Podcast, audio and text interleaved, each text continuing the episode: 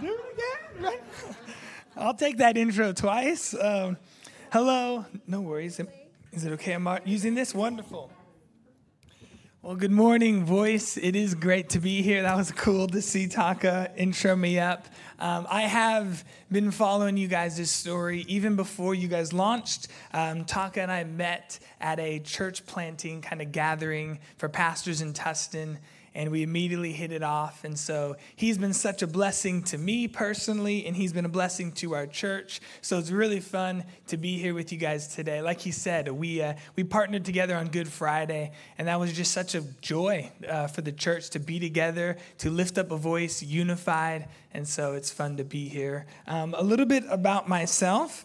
Like Taka said, I'm the pastor of New Life. We meet in Tustin as well, near Foothill High School on Newport Avenue. That's where we are. We're going to have our seven year birthday in January. So New Life's been around for almost seven years. Um, if you look up Orange County bubble in the dictionary, my picture would pop up right next to it. I have lived here my entire life. I was born and raised in one house in the city of Orange, and then I got married and made the really big move to Tustin, and now I've been here for almost 10 years. So I've literally lived in two zip codes my entire life. So most of my friends give me a really hard time about it. But what it means is I really love this area because it's home for me.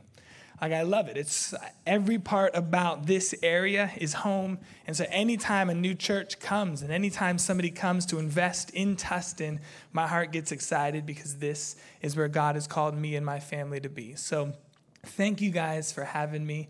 Uh, I want to jump into a quick prayer and then I want to share some stories with you guys. Lord, I thank you that I am with family. I thank you that you have called each and every one of us here today. I thank you, Lord, that we do not walk in as strangers, but as sons and daughters. I thank you that your presence is here. The God who holds the universe in the palm of his hand has joined us today at the assembly hall. And I thank you that you have a word for us, that each and every one of us you want to speak with, and you want to have an encounter and you want to have us leave a bit changed uh, into the image of your Son. So, Holy Spirit, would you speak through me? Um, may I just be a translator of your words to your children. In the name of Jesus, amen. So, I want to share with you guys a story that has been blessing me recently. If you can turn in your Bibles to Second Kings chapter 6, that's where we're going to start out today.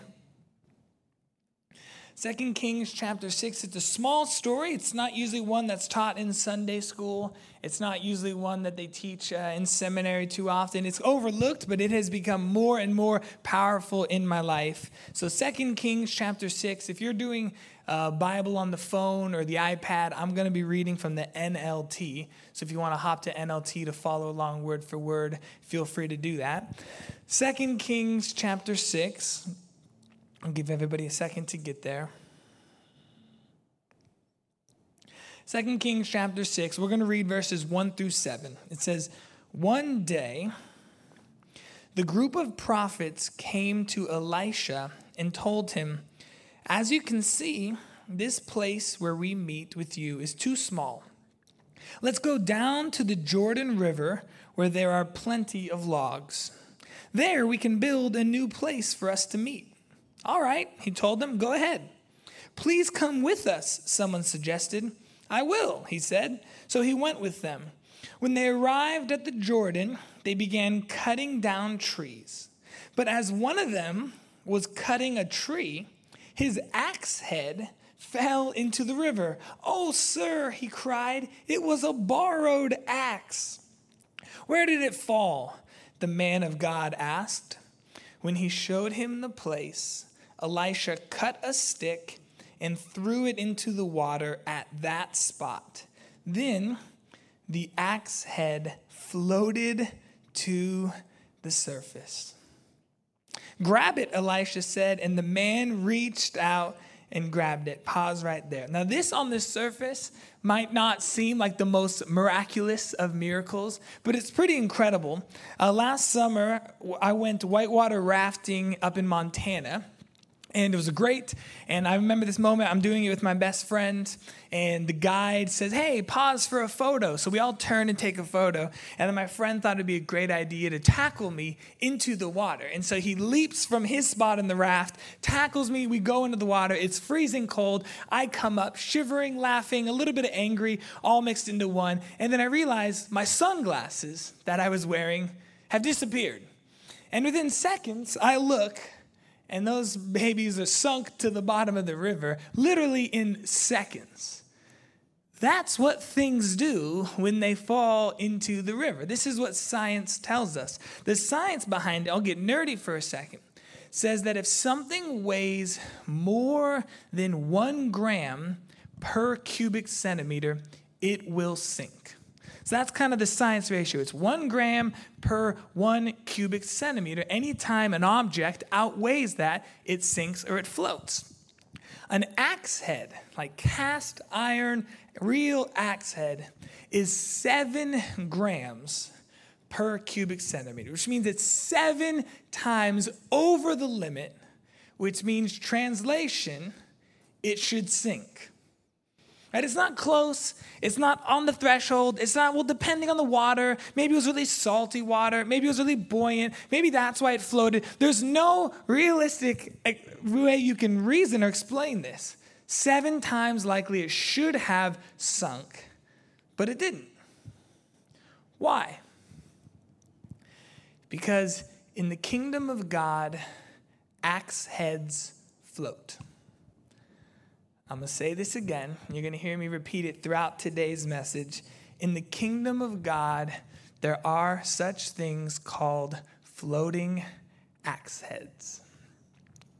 I told you guys a little bit about my story that we've been around for about seven years, but because I'm with family today, I'll give you guys a little bit behind the scenes. It has not been easy for my wife and I, for the church, for the leadership team. These seven years have been quite the roller coaster, um, to be honest. We launched in 2015, and I actually launched with a co pastor. So it was me and my wife, and then him and his wife, and we were launching it as a team. And things were going great. We were working well together. We were really kind of letting the city know we want to be a place where if you've been hurt by the church you can come. You can this is a safe place to be known. And by all accounts the first year was going well. Uh, we had people coming. People were praising the name of god. Disciples were being made. People were being baptized. By all like the, the check boxes we were being successful and it was working. And then one year into it pretty much one year i get a phone call from this co pastor of mine, and he says, Matt, I haven't been honest with you. I haven't been honest with my wife or a lot of people.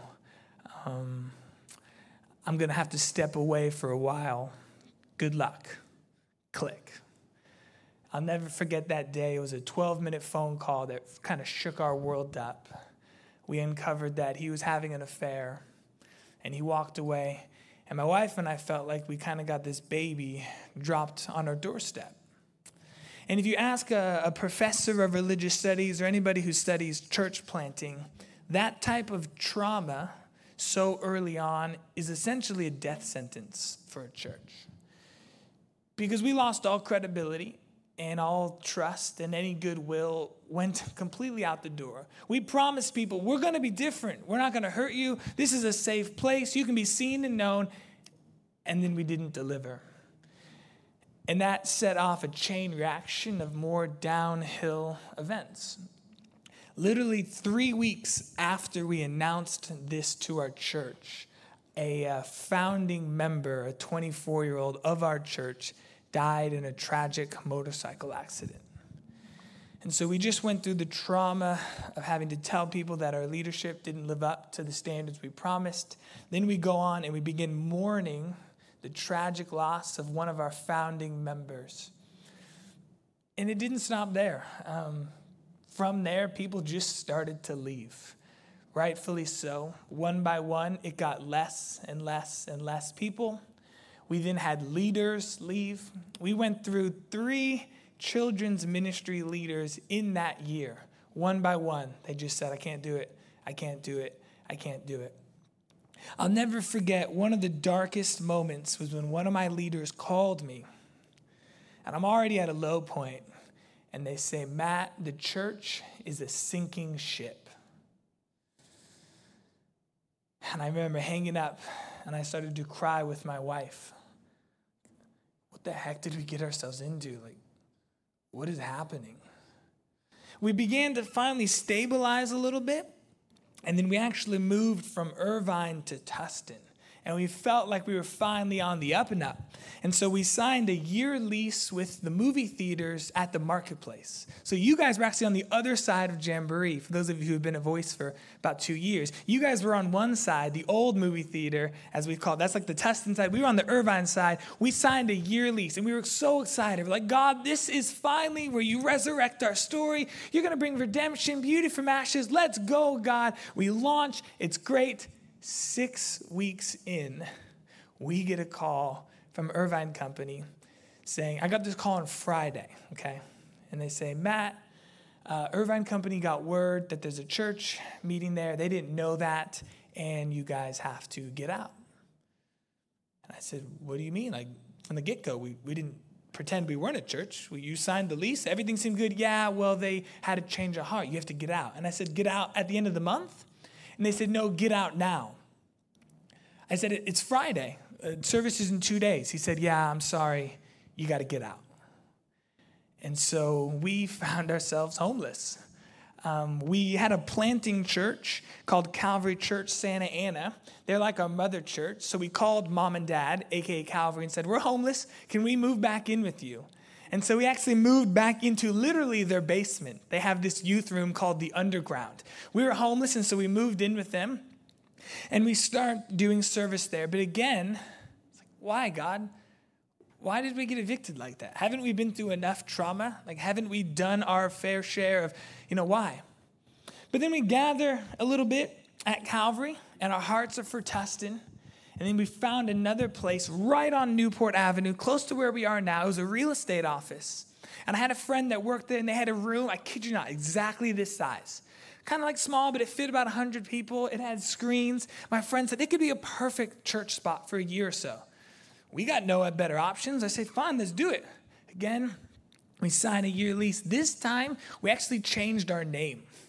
We felt God was giving us a new identity, so we changed our name. And we just believed this is how we go from Abram to Abraham. This is our Jacob to Israel moment. This is where everything turns around.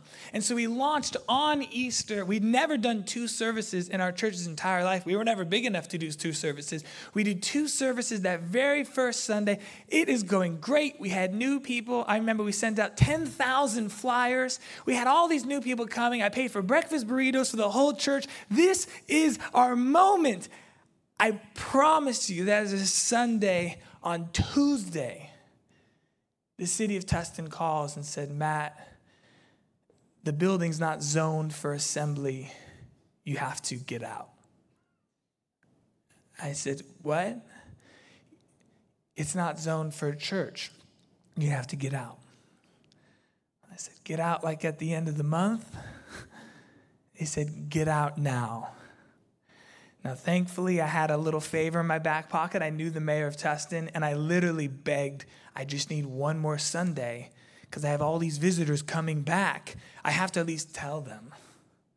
And begging literally just got me one extra Sunday.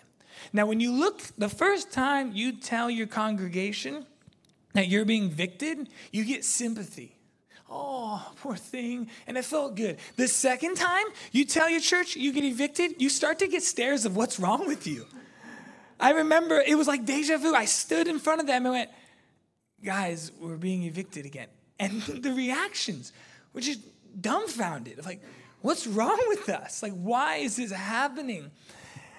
I tell people, right, we were And then even from that spot, we couldn't go back to mom and dad, maybe our pride. We just went, we're not going back to Calvary. So we just met in parks for six months. And I always joke, we were meeting in parks before it was cool to meet in parks. Like every church right now is doing outside park services. They're like, yeah, we're reunited. We're, we're, you know, we're doing our best in COVID. A year and a half ago, it wasn't cool to do church in parks, right? We were just homeless. We had nowhere to meet. And so he said, we feel called to Tustin. We will literally pray and worship outside in Tustin. But if I'm being honest, throughout so much of this journey, that phrase that we're a sinking ship, I believed. And it dominated the way I thought of myself and the way I thought of the church and even the way I thought of God. I was like, I can't believe you're going to let us sink. And I remember coming across this story and God speaking such a gracious, life changing word over me and the church. And that was this Matt, new life is not a sinking ship, new life is a floating axe head. And I remember pondering that. And then I remember the Lord just gently showing that every time it looked that we had sunk, the Lord raised us back to the surface. And every eviction and every failure and every death and every leader walking out the door, I felt, well, this is the end. This is where we sink. This is where the axe head and the sunglasses never come back. This is where we finally say, Sayonara, God, this is where we're done. And the Lord showed me that's not the case. Because new life is a floating axe head. And I remember the profound impact that just shift had on me. And I no longer identified with that sinking ship, which that person spoke over me. I remember allowing God's wording and God's title to speak aloud a louder word, and that is, we are a floating axe head. And I want to share with you guys another story of a floating axe head because I want you guys to see that these are not one offs. New life is not something special. This story is not an isolated incident. Turn your Bibles, go to Matthew chapter 27. I'll show you guys what I mean.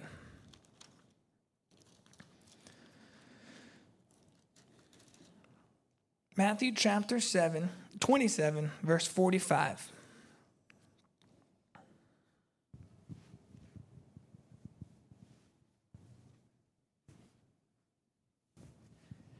Matthew chapter 27, verse 45. At noon, darkness fell across the whole land until three o'clock. At about three o'clock, Jesus called out with a loud voice, Eli, Eli, lema sabachthani, which means, My God, my God, why have you abandoned me? Jump to verse 50. Then Jesus shouted out again, and he released his spirit. Move down to verse 57, Matthew 27 57. As evening approached, Joseph, a rich man from Arimathea, who had become a follower of Jesus, went to Pilate and asked for Jesus' body. And Pilate issued an order to release it to him. Joseph took the body and wrapped it in a long sheet of clean linen cloth. He placed it in his own new tomb, which had been carved out of the rock. Then he rolled a great stone across the entrance and left. Finish up with me. Go to verse 62.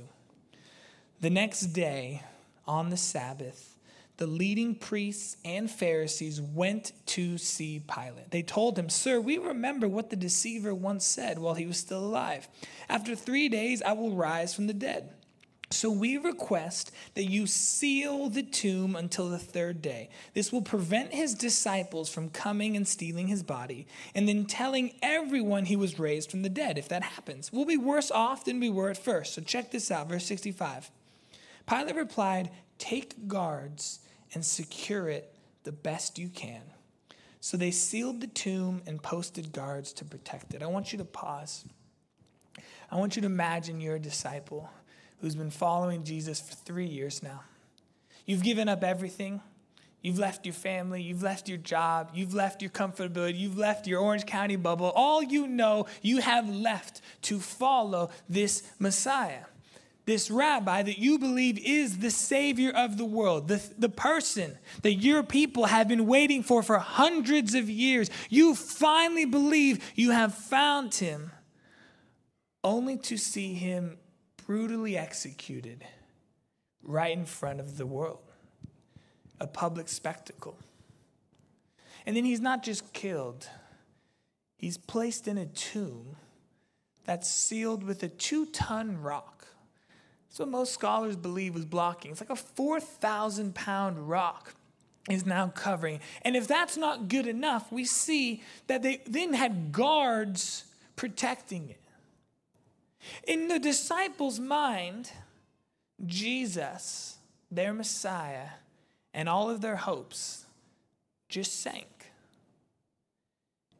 It doesn't get much more sunk than the person you have given up everything to follow, dying, being placed in a tomb that's sealed with the 4,000 pound stone, and now guarded with soldiers from the most powerful country in the world. Like sunk, game over, death sentence it's final. The axe head has sunk for the disciples. But the story doesn't end there, right? Look at 28. Keep reading. Matthew chapter 28. Verse 1 Early on Sunday morning, as the new day was dawning, Mary Magdalene and the other Mary went out to visit the tomb. Suddenly there was a great earthquake, for the angel of the Lord came down from heaven, rolled aside that stone, and sat on it, almost mocking it. His face shone like lightning, and his clothing was as white as snow. Verse 4 The guards shook with fear when they saw him, and they fell into a dead faint. Then the angel spoke to the woman. This is verse 5 Don't be afraid, he said. I know you are looking for Jesus. He was crucified, but he isn't here.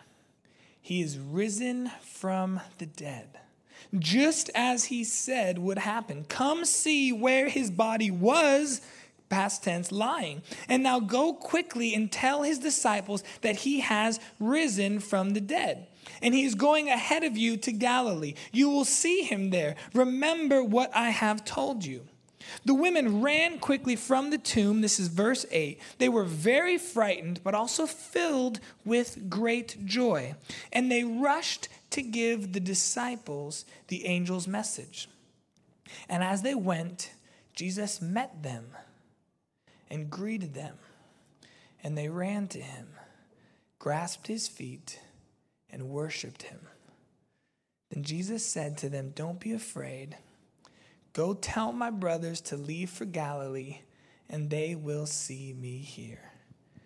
On Friday, Jesus descends into the dark waters. He sinks. He sinks as much as any single person could ever have sunk. Literal death. Then they guard your death, then they seal it. Sunk. But on Sunday, we see God resurrects him. God makes him rise to the surface again. You don't have to turn there, but Acts gives us a fascinating commentary, real quick. Acts chapter 2, verse 23, I think I got it on the screen.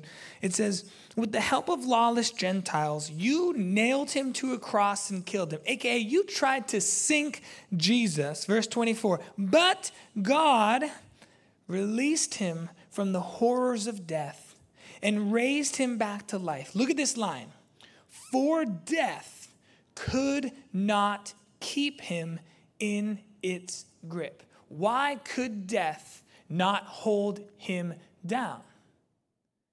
My answer would be because Jesus is a floating axe head. Death could not keep him down.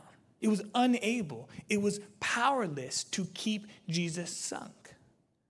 We read in 2 Kings that the axe head could not remain at the bottom. And we read in the Gospels, Jesus could not remain in the grip of death. Why? Because God is a God who resurrects the dead and makes axe heads float. I don't know if you guys know this. Our entire faith is built around this idea that Jesus was sunk, and yet God brought him back to the surface. And what's amazing, and this is where it gets better, and this is where I need you guys to stay with me, is that this isn't like isolated just to Jesus, okay, or, or just to new life, because look what happens. Look in Ephesians chapter 2. Ephesians chapter 2, verse 1, now moves the story onto us. So hopefully, I've laid the groundwork that Jesus is the ultimate floating axe head. But look what Ephesians has to do now about us. Look at the word that this is going to speak over each of you. As soon as God spoke that word over me, myself, in New Life, it drastically changed so much of how I viewed myself and the world. And Ephesians chapter 2 is written for voice to be spoken right now over you. Look what it says Ephesians 2 1 through 6. Once you were dead, aka sunk, because of your disobedience and your many sins. Verse 2 You used to live in sin, just like the rest of the world, obeying the devil the commander of the powers in the unseen world. He is the spirit at work in the hearts of those who refuse to obey God.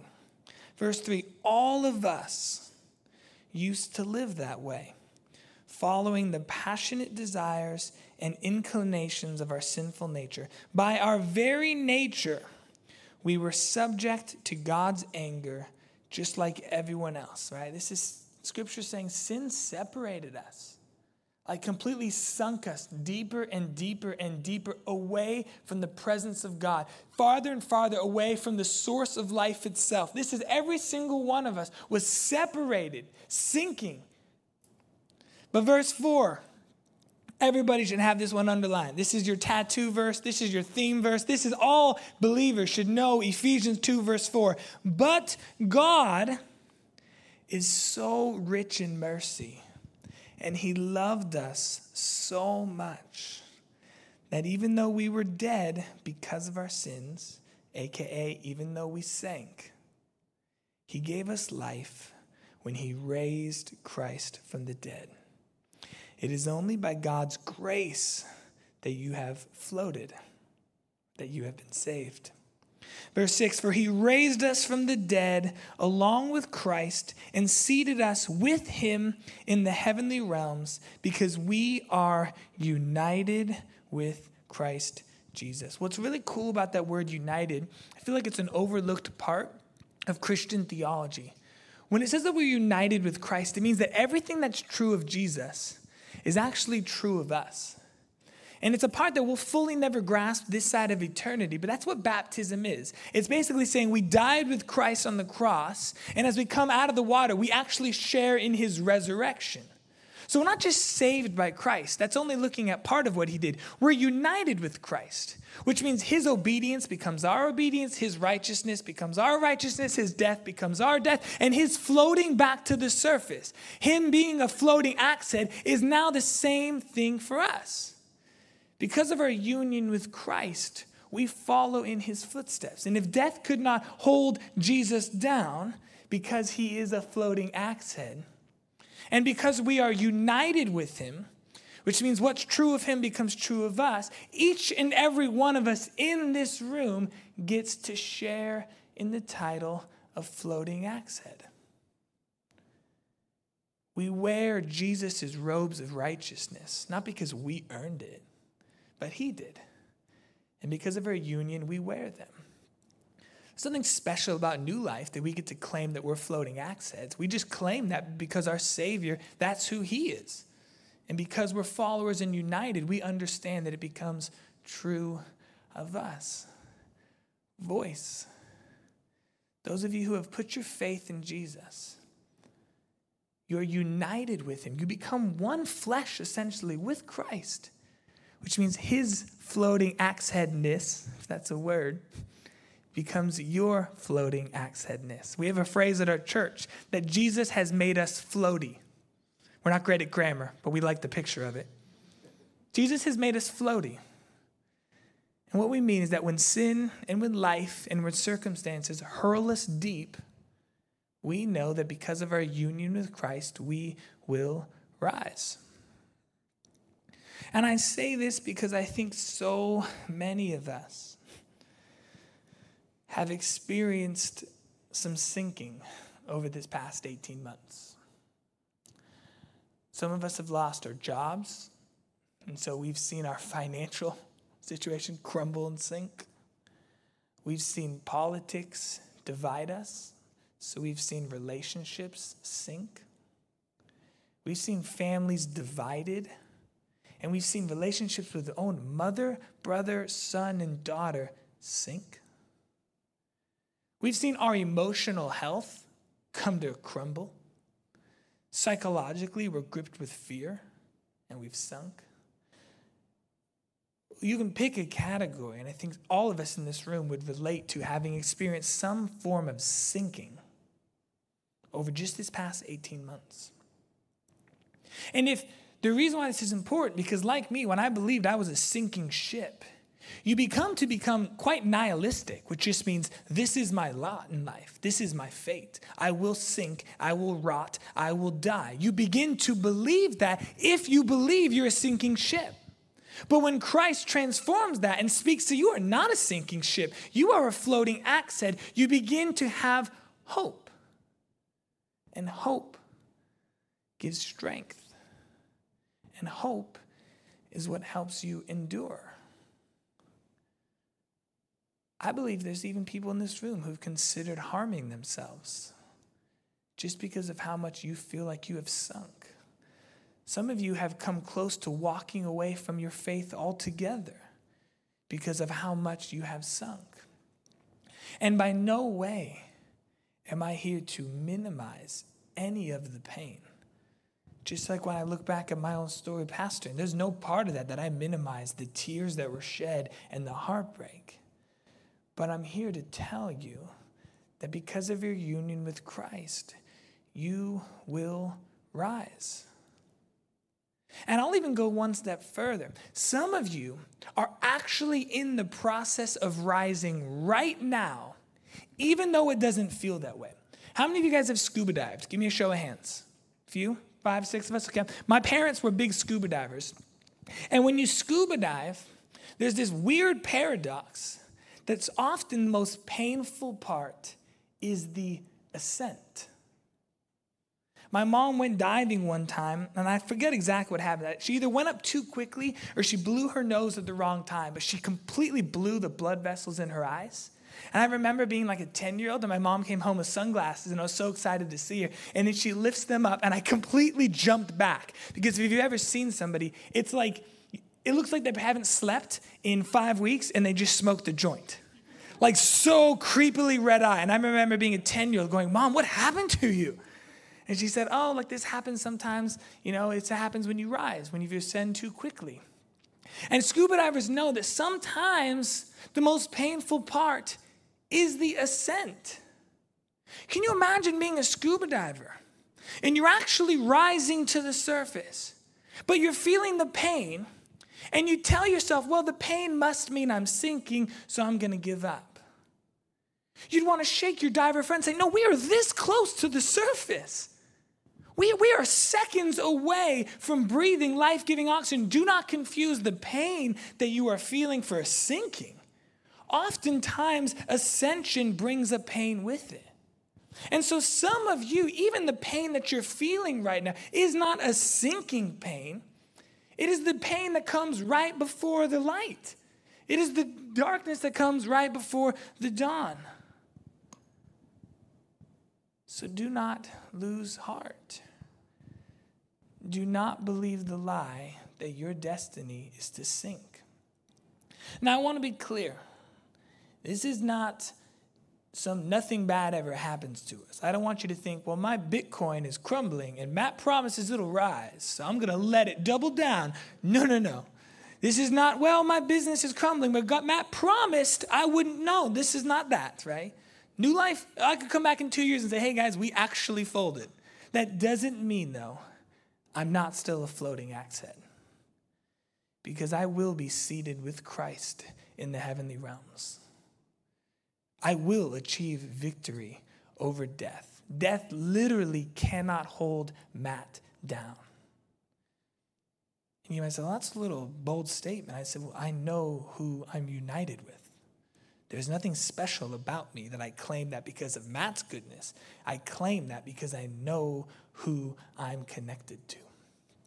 Can you imagine what kind of a powerful witness we'd be? Is if even if our church is closed, or even if our business is folded, or even if our bank accounts crumbled, that we actually still said, No, I'm actually rising.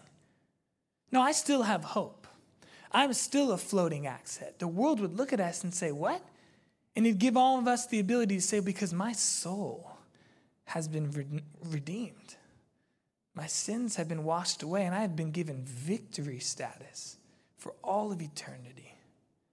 So, this is not a nothing bad will ever happen to you sermon. That's not true. That's not what Scripture says. But I'm saying, even in spite of hardships, don't ever believe that your destiny is one of sinking. Because it's not. Your destiny as a follower of Christ is always rise. Why? Because you're a floating axe head. Because we serve a floating axe head. Our Messiah and our Savior sunk first. As Revelation says, he grabbed those from the pits of Sheol, rose all of us up, rescued us from death and darkness, and we sit in victory seat with Christ forever.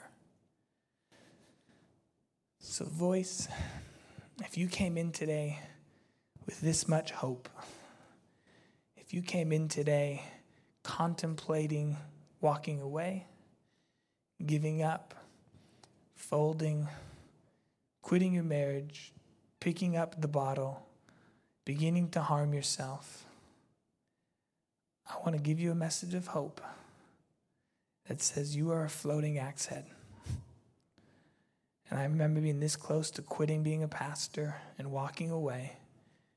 And God redeemed with a simple word Matt, you're not a sinking ship, you're a floating axe head. And I wish I could look each and every one of you in the eye right now and say, because of Christ, who is the ultimate floating axe head, you will rise. I promise you, you will rise.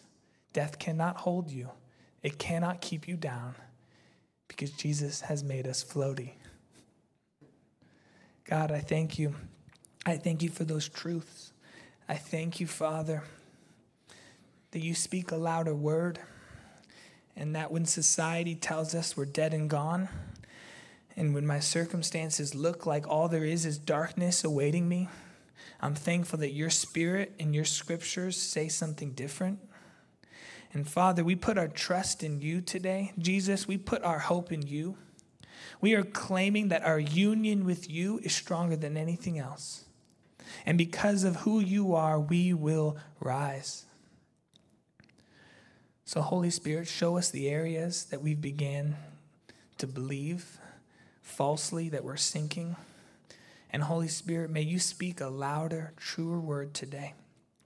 And would you remind us of the hope that we have in Jesus. Amen.